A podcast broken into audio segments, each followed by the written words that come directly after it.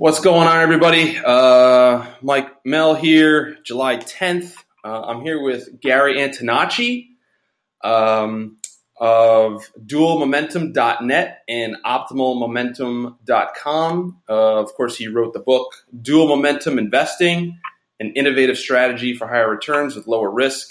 Um, if you go on Amazon, looks to be a uh, kick ass book, uh, 340 Amazon reviews. Um, pretty insane uh, amount of uh, reviews there and uh, very high praise from the community. So, what's going on, Gary? Hey, good to be with you, Mike. Uh, this is the uh, you know the first time we're speaking. Uh, this is the power of the internet, the power of social. Um, Gary reached out to me recently, said, "I like your podcast. Hey, you're a trend follower. There's only so many of us." Uh, so uh, here we are, and um, yeah, I just want to preface today. There are, you know, Gary's been on a lot of uh, other podcasts with uh, Mike Covel, Meb Faber, um, you know, some of the other big uh, finance and, tr- and trader uh, podcasts out there. Uh, so I don't want to recreate those podcasts. Um, you know, if you want to go listen to them um, and catch all the the questions regarding the intricacies of dual momentum. What is what is what is this one? What is absolute momentum? And we'll get into a little bit here, but I kind of want to touch on uh, some other things that uh, um, some of the other guys haven't haven't touched today. So um, um, first off, Gary, um, we all know dual momentum. Okay, we're combining the two different styles, blending them into make uh, into making a you know a, a, supercharged momentum style. Correct. Right. Right. That's that's right. We get the best of both worlds. Yeah. So why though? Since there are, I mean, for me, I've done a lot of different work on testing and talking to other people, and there just seems to be a lot of different ways to make money. Why momentum for you? What is it about it that that catches you? Is is, well, it, is it uh, just the data? Is I mean, you know, or is it something deeper? There, there's several. There's a lot of things actually. First hmm. is the data. You've got more uh, extensive back testing of momentum than anything else. Relative strength momentum, the back testing goes back at least 200 years. Yep. And with absolute momentum, uh, Greyserman and Kaminski take it all the way back to the 1600s, uh, simple trend following. Yeah, actually, I think they take it back. I think they take it back to the 1200s.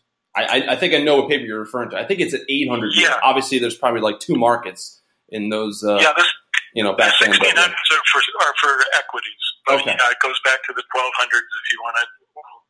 Yeah, right. And other obscure markets. Um, so, so that's one thing is mm-hmm. uh, all that data and all that validation, out of sample type validation. The second thing is the effect.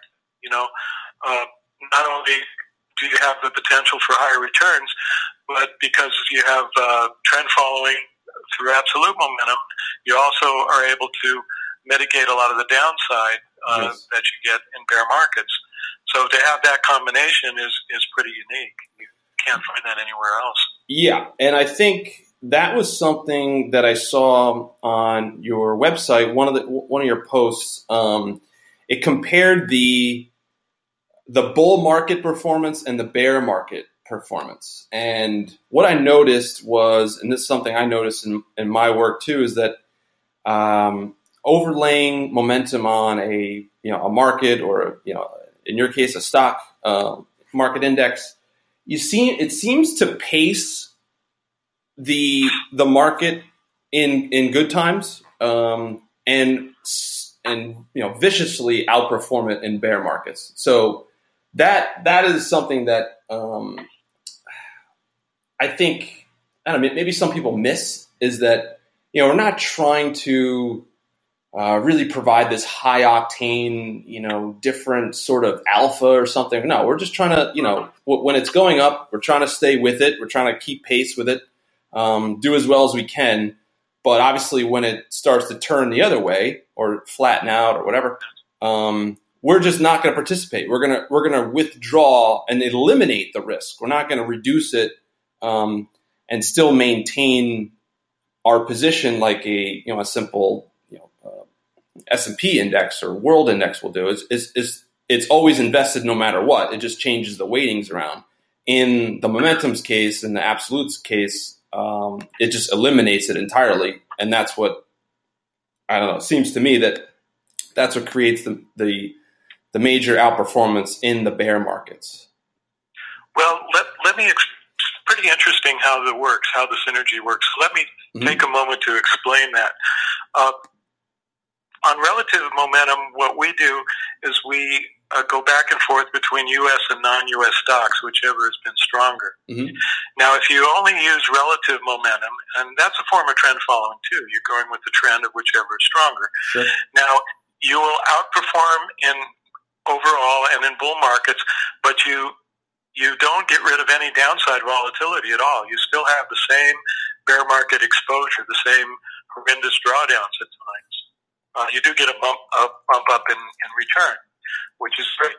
Now, if you used only absolute momentum, which is only trend following, applied to say the S and P 500, mm-hmm. where you're you're in stock when they're going up, and you stand aside. You go into short-term bonds, let's say, when stocks are going down.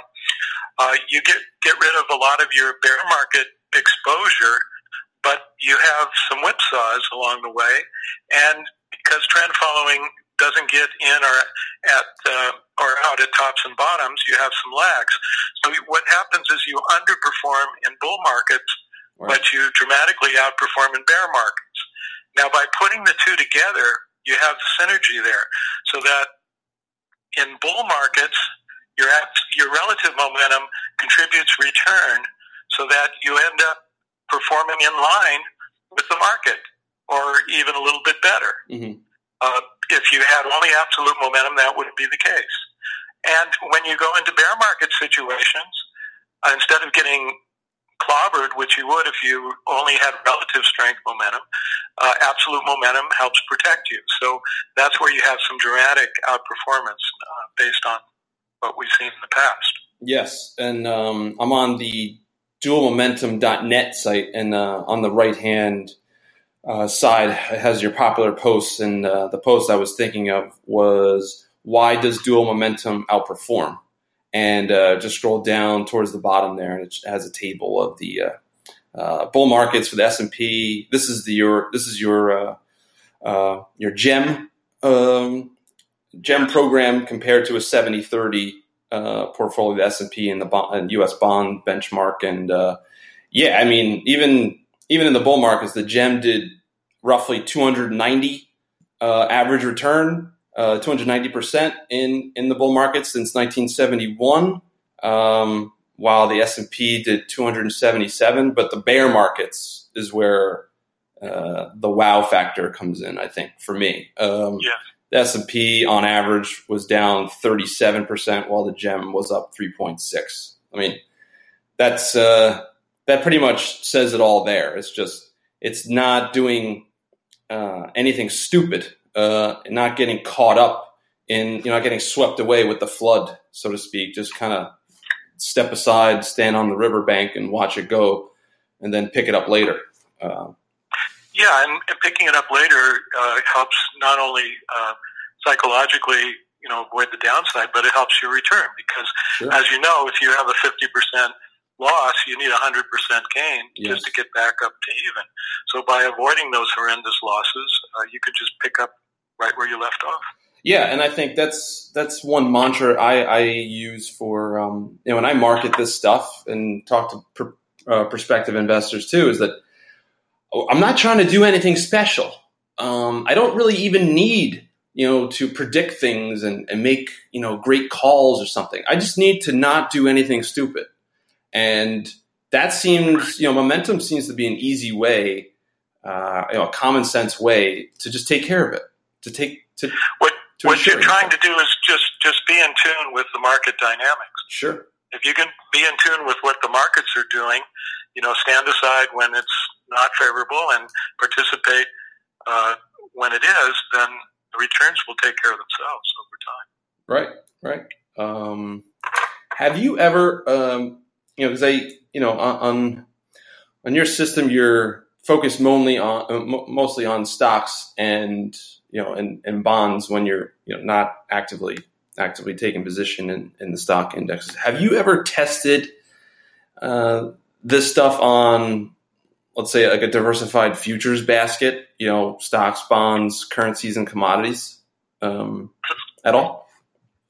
I haven't personally done it, but there's been a lot of studies where they've done that. They've applied momentum to all different kinds of assets. Um, uh, the uh, the most uh, famous one, I guess, is by uh, done in, in just a couple years ago in which uh, Goretzky and Samonov, mm-hmm. and what what they found was that uh, momentum works on everything.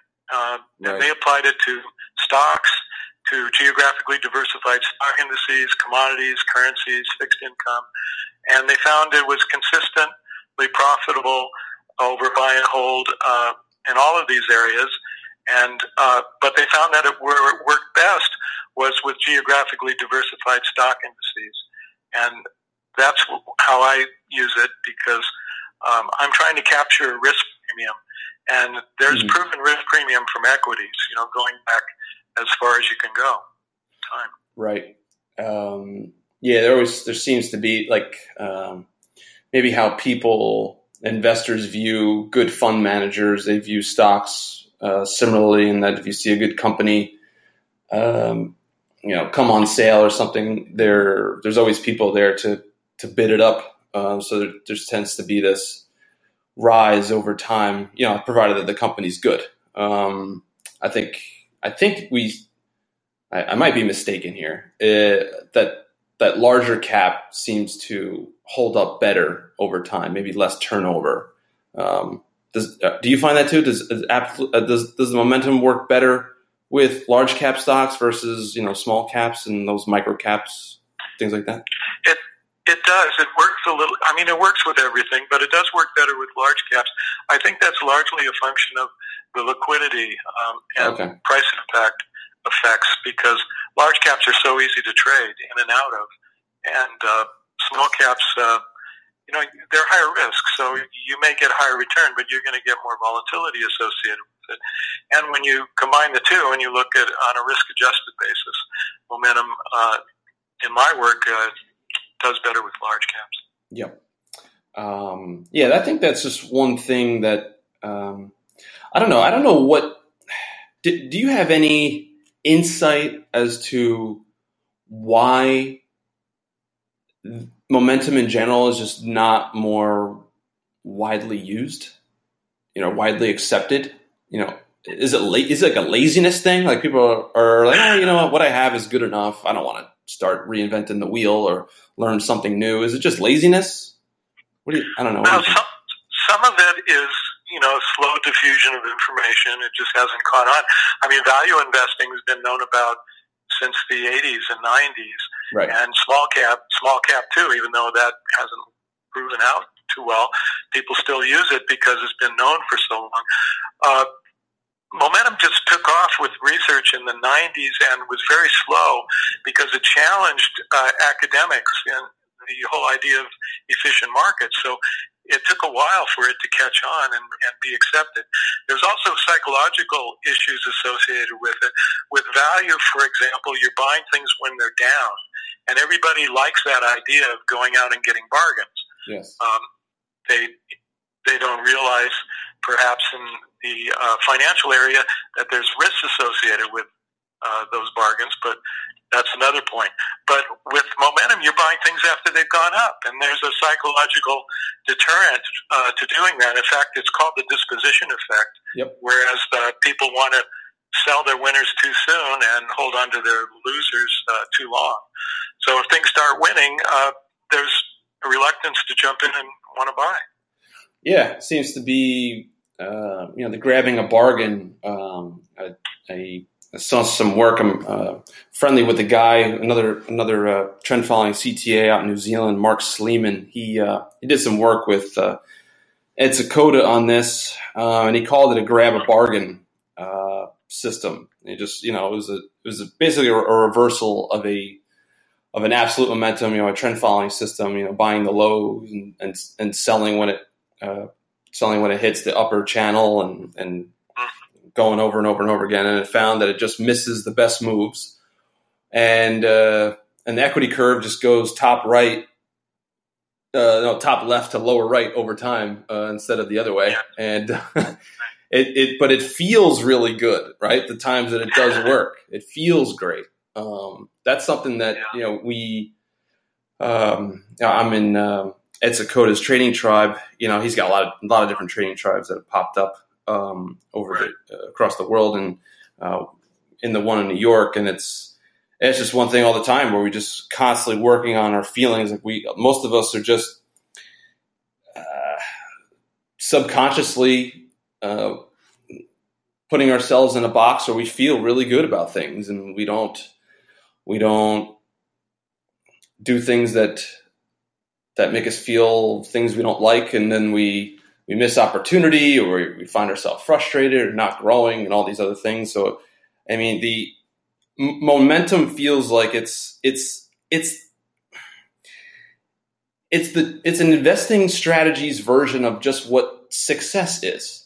You know, success is is not really comfortable, and of course, momentum is not comfortable either.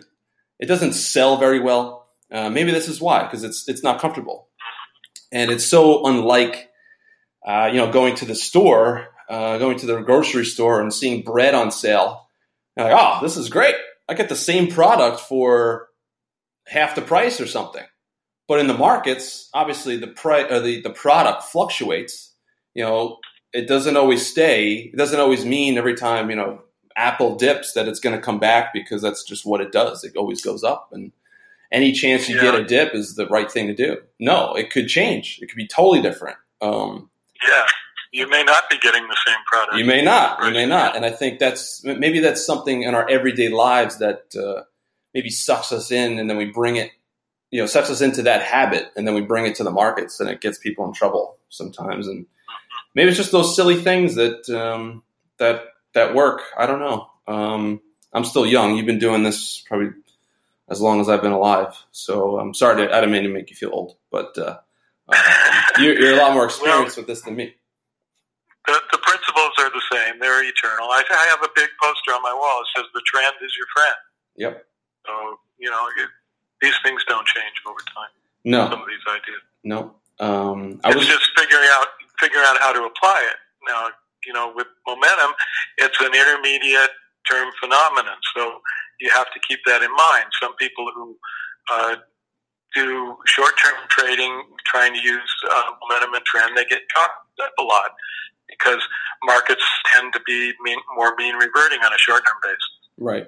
So you just have to keep your time frame in mind and and be sure that you're looking at the right thing at the right time. Sure, sure. Um, um, I was listening to you and um, I'm not sure who was uh, which podcast it was, if it was Mike Covel's or, or Meb uh, Faber's, uh, where you mentioned that you used to invest with Paul Tudor Jones, John W. Henry, and uh, Richard Dennis before the Turtle program. Um, how what was that like? I mean, because obviously at the time, I don't know what years those that was, but obviously we know who they are now and they're complete, you know, yeah. legends in, in, in this industry. So was it, how'd you find them? like, how did that all happen?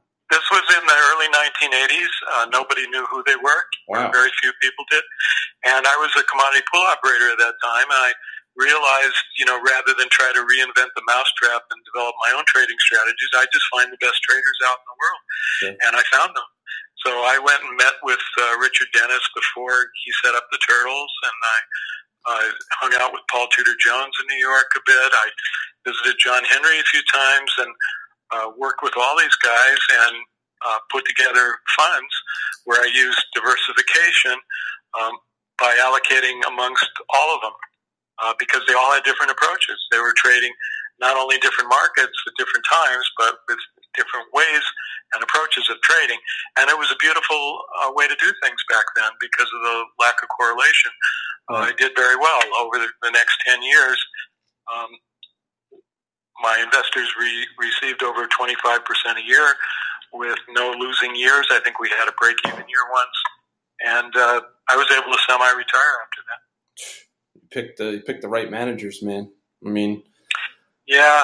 Um, and, good, they had good markets too. I bet uh, during yeah, it was too. it was the right time too because Yeah. back then uh, the markets were less efficient uh, for commodity traders. Uh, after that, you know, everybody and their brother wanted to get into the business, and then pension funds started jumping in uh, with passive commodities because some academics wrote some papers showing some diversification value, and the markets uh, just haven't held up as well since then. Yeah, that's what um that's what I've noticed over the past you know five to ten years. I started uh, my you know trend following CTA in 2011, and um, you know there still seems to be trends, um, but Oh yeah. it, Yeah. it, there's there seems to be uh, more lull. Well, at least recently, and, and this could just be a, you know a blip in time. Obviously, markets have been going for a lot longer than uh, I've been around, and um, and you know, I think the Well, op- there's other others information too that was useful back then that you don't have advantages of now. Now Richard Dennis was a floor trader before you went upstairs, Right. and Paul Tudor Jones, you know, he came in. That was his family business. His uncle was a, a big cotton trader, Right. and he they both of them knew all the all the people on the trading floors, Mm. and they would get information from those people, uh, which you don't have anymore. You don't you don't have trading floors like Right. you used to. And okay, so with that, you know, people might get a, afraid of, oh, okay, well, then you know, we need something new all the time. We need to adapt. Like, will this momentum, simple momentum models, will these trend following models hold up over time? Then are they are they moot at this point? Um, I don't know. Some people say yes, some people say no, and it feels like you know, um, every time I check in with Ed Seykota, um, and he always you know, people always ask him, uh, "Hey, do you think you know?" I've, I've heard rumblings that trend following is dead. He's like, ah, you know, I recall people saying that in the '60s. You know, Yeah. I also recall hearing it in the '70s, '80s, '90s, and 2000s too. and I just feel, you know, is this just a thing? It's just a, I don't know. Sometimes these little advantages come and go. Um, but obviously, you know, maybe during your time when you invested with them, they were. It was just a. Uh, it was you know divine uh, coincidence and, and luck and, and skill, and it was just a, a magical a magical run. Um, I don't Well, know. there was a flow. There was a flow of premium from hedgers to speculators, and you know uh, there weren't a lot of uh, speculators back then. Now there's a lot more uh, speculative activity than compared to hedging activity. Um, but trends still hold up. It's just a matter of uh, finding what markets and, and doing some very careful and thorough research. And you may have to look at things differently, like Jim Simons did. You know, he, he was very successful after those guys. You know, he was he was uh, the next one that uh, we were we were using, and uh, so you just have to be adaptive as the markets adapt. Um, as far as w- the way I apply it, which is to um, ETFs and stock indices, Mhm. it's it's just not catching on.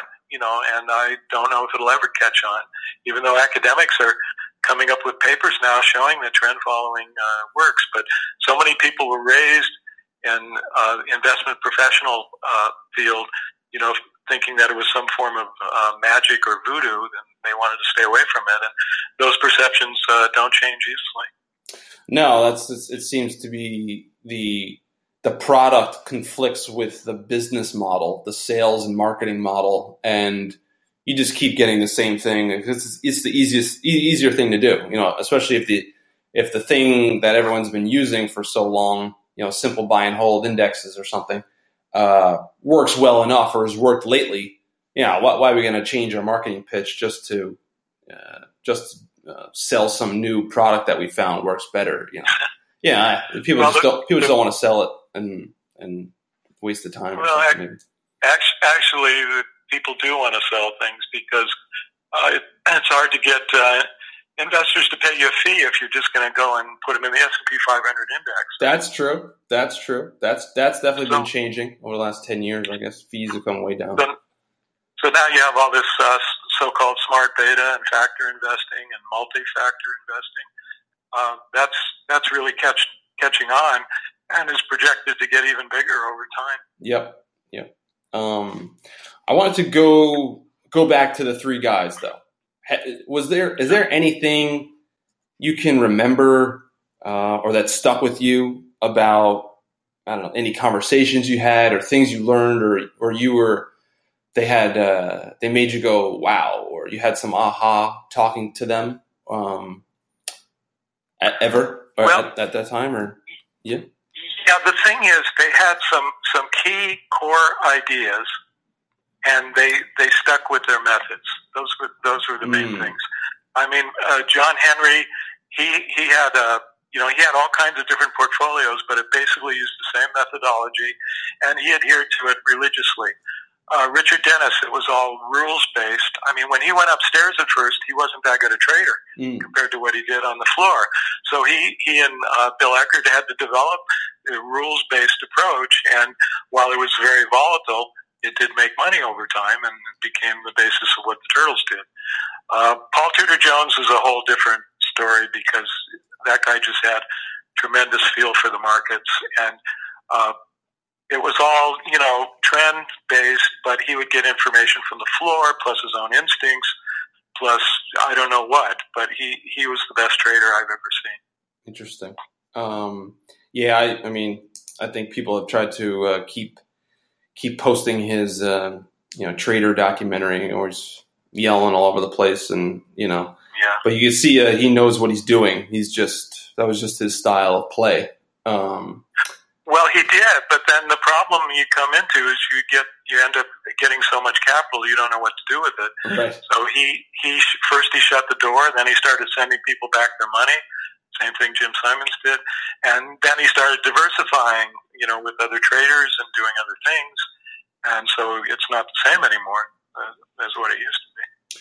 Yeah. Um, I, I, think you know, even though he gets the rap for uh, being mechanical, you know, trend following pioneer, um, Ed Seykota too. Uh, you know, he, I think he's more discretionary than he might, uh, you know, lead on or people, or not, he doesn't lead on, uh, but people, you know, give him that he's mecha- like pure mechanical or this or that, but he seems to be, um, you know, use some intuition too that, um, you know, I, he may he may have had a gift uh, early, kind of may like as you're saying with Paul Tudor Joneses, they just have this intuition at such a young age, uh, at the right time and stuff. It's it's something yeah. that you know for like I don't know in like baseball, either a kid has yeah. a good arm or he doesn't, and it's really hard to teach after a certain age. But um, I don't know if these guys got better with it, um, or they can they can they're so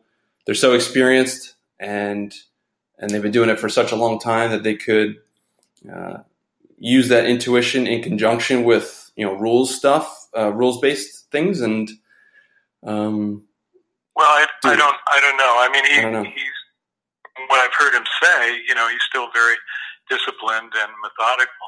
Now, I I could never track him down when I was in the business in the '80s, but I did get one of his uh, chief disciples, Al Wise, created for me, and he he, he was you know totally mechanical in uh, what he did, and it worked out very well.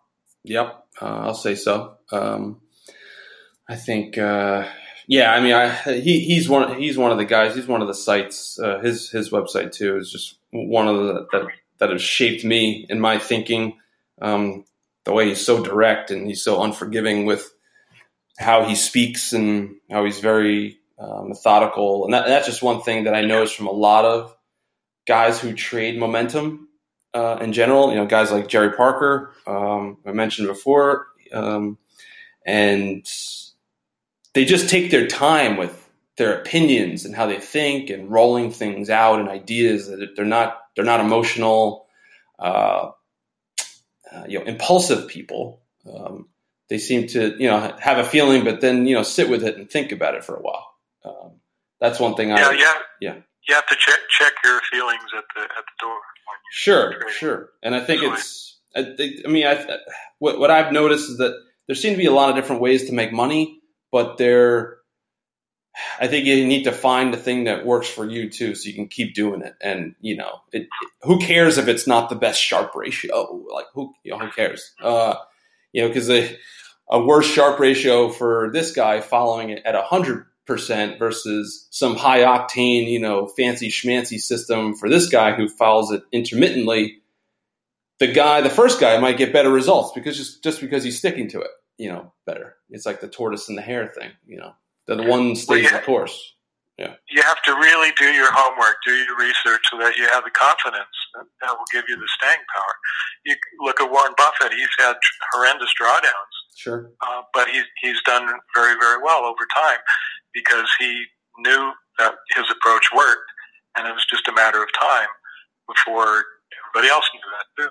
Yeah, I, I think that's a good, he, Buffett's a good example because one of his or maybe his biggest drawdown came. Uh, I wrote something on this. Um, his biggest drawdown came in the dot com bubble. He lost fifty percent while the Nasdaq was, you know, screaming.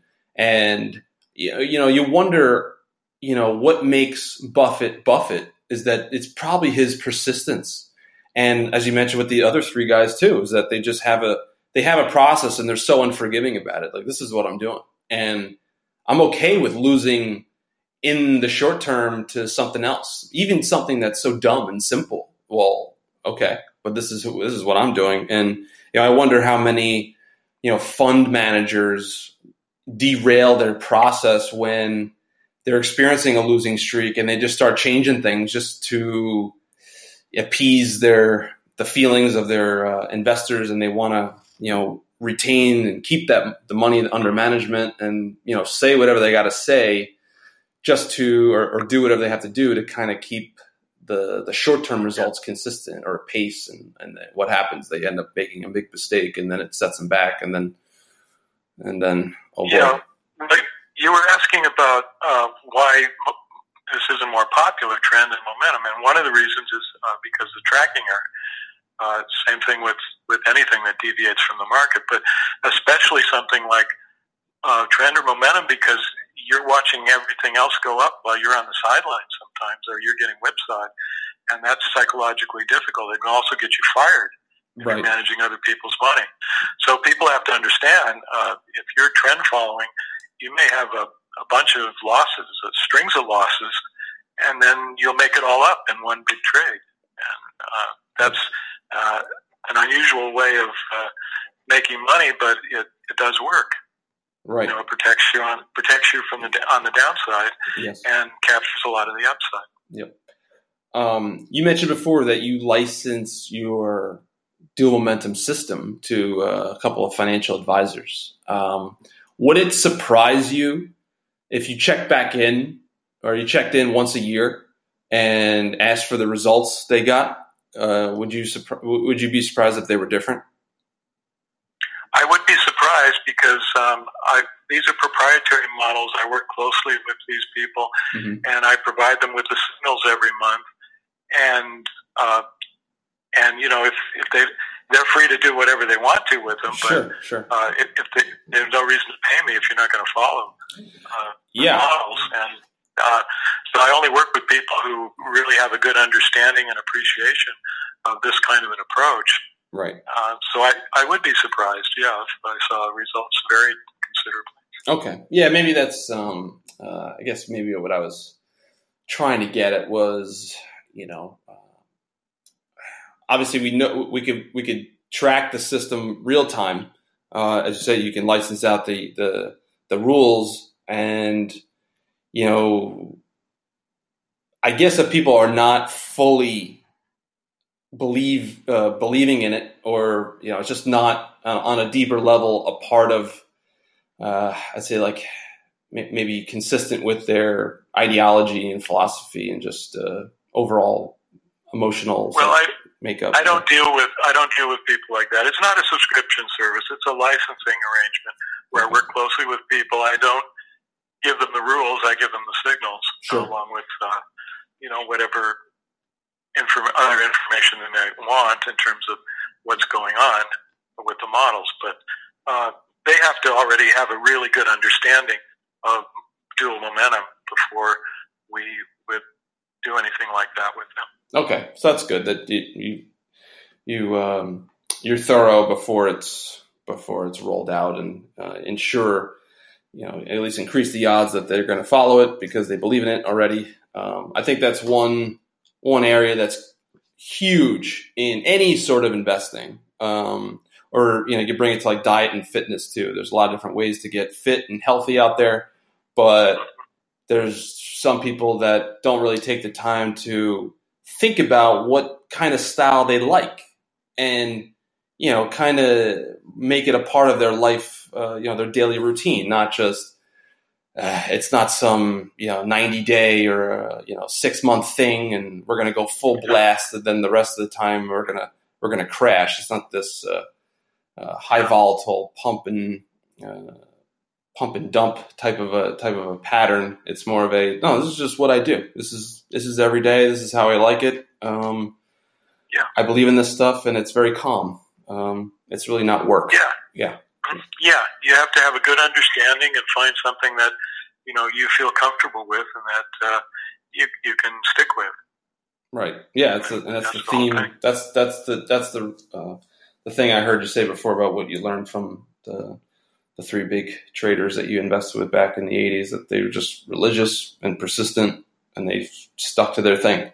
And some people just don't want to hear it. I mean, they always want some fancy new way of doing things, but it's, you know, simple and persistence seems to be good enough um, and, yeah. and, win over the long run. Um, um, are there were there any things about those guys in particular, or really any new? I don't know if you do any investing with any other managers today or or since that time. Um, but are, are there any things that you look for um, in people in in managers that that would make you say, "All right, I like that. I like that guy," or or uh, well, yeah, that's good anyone else now because I've I've got you know everything I need myself in house. I have three different proprietary models, uh, and then I I do other trading in addition to that. But mm-hmm. I used to do a lot of due diligence when I would come up with these CTAs. Okay. So uh, so basically, you want to see that they're honest, that you know right. they're telling the truth about their performance, that uh, it's logical, that it makes some sense with as much information as you can get, get out of them on what, how they're doing it. And you want to see that they're disciplined um, and that they're professional um, and that uh, you know they're successful. That's pretty much it. Yep. Yeah. Seems again seems simple. Simple formula. Um, I think uh, I don't know. Um, I think I think most people in this space are are, are all that um, you know, there's some might be you know better than others. Uh, obviously, we don't really know what everyone's doing uh, as far as rules and stuff like that. But uh, you know, there seems to be a lot of uh, variance in performance, uh, even even when people market themselves as the same thing. Um, I can't I can't fully explain why uh, th- things may change over time. sorry, why one one manager might deviate from another um, even though their marketing pitch is virtually similar. But um, yeah, I always wonder about you know how you know because I I've been running a business for almost the last eight years, and you know being young and trying to trying to get more assets to just pay bills and things like that. I can imagine how just business pressures or or pressures from your spouse or whatever else uh, can influence your ability to take a signal. Um, you know, even if you have a, a really good, robust, back tested system, it's still, you know, that's why uh, that you know the sports saying that's why you play the games. Like you still have to do it. You know, you don't get credit for just running a nice little back test. You actually have to do it. Uh, and um, it just seems to be those character traits that really separate um, one from the next, and or, and throughout time. Um, Right. Yeah. Well, you, you have to, you have to have a vision. You know, mm-hmm. you have to set some goals and know where you're going, and not just uh, not just do it haphazardly. So uh, that's what I meant when I said uh, professionalism. Right. You know, you have to approach it as a business and something that you believe in and you have confidence in because you've done your homework and uh, you've lived with it every day for uh, enough time that uh, you know it's you're going to be successful. Right.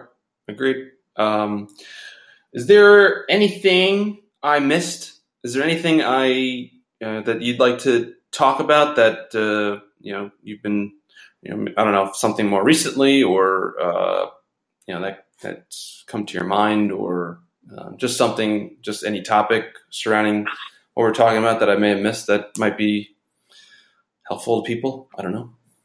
Well, what what's what's kind of fascinated me all along about the market since I began in the 70s has been it's really uh, psychology in action in a yeah. meaningful way because when people have money on the line, you know, that's where when it really counts. So a lot of the same principles apply and whatever type of investment that you're looking at. Um, my most recent project, I've been looking at uh, sporting events, uh, predicting point spread winners using behavioral finance uh, factors and uh, other, you know, systematic, methodical, uh, rules-based approaches. And I'm finding that, you know, a lot of the same principles apply there too, as they do in other types of investing. Interesting. So it's, it's really, really fascinating to me um, that you can look at cryptocurrencies, commodities, uh, equities, sporting events, uh, pretty much anything out there, and uh, and see a lot of the same forces at work and apply many of the same principles to gain an edge. Yes, I, I, I, you know I didn't read the article, but uh, one of my friends sent to me about the guy who uh, he made a billion dollars or something, or something huge amount of money uh, in in horse racing. Did you see that article? Yeah, I did. I read the article. It was inter- very interesting. Is it uh, similar to what um, you're talking about in, in the sports uh, sports betting? Yeah, yeah, exactly. He was very methodical. He did uh, tons of research, and was and he had to keep doing research to keep ahead of the game. Right. And uh, and then he knew how to exploit the edge using um, proper money management principles. Mm-hmm. So it it's all pretty much the same stuff. Same stuff. If you if you do it properly, anyway. Right, right. Well, I, I know there's a lot of curve fitting out there, a lot of a lot of bad testing yep. practices that go on. Yes. Yeah. Uh, that gets that's yeah. That's that's very pernicious. I see that all the time. People think they they want to improve on something and they don't end up improving on it. They just end up uh, playing with the data.